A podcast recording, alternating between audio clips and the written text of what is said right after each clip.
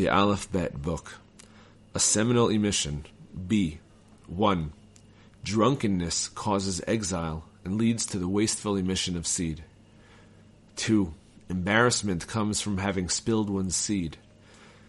3. The inability to pronounce one's words properly, speaking only half words, is the same aspect as the wasting of seed. 4. A man who experiences a seminal emission should be concerned that his children will die. 5.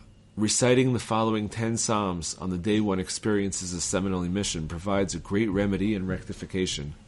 Psalms 16, 32, 41, 42, 59, 77, 90, 105, 137, and 150.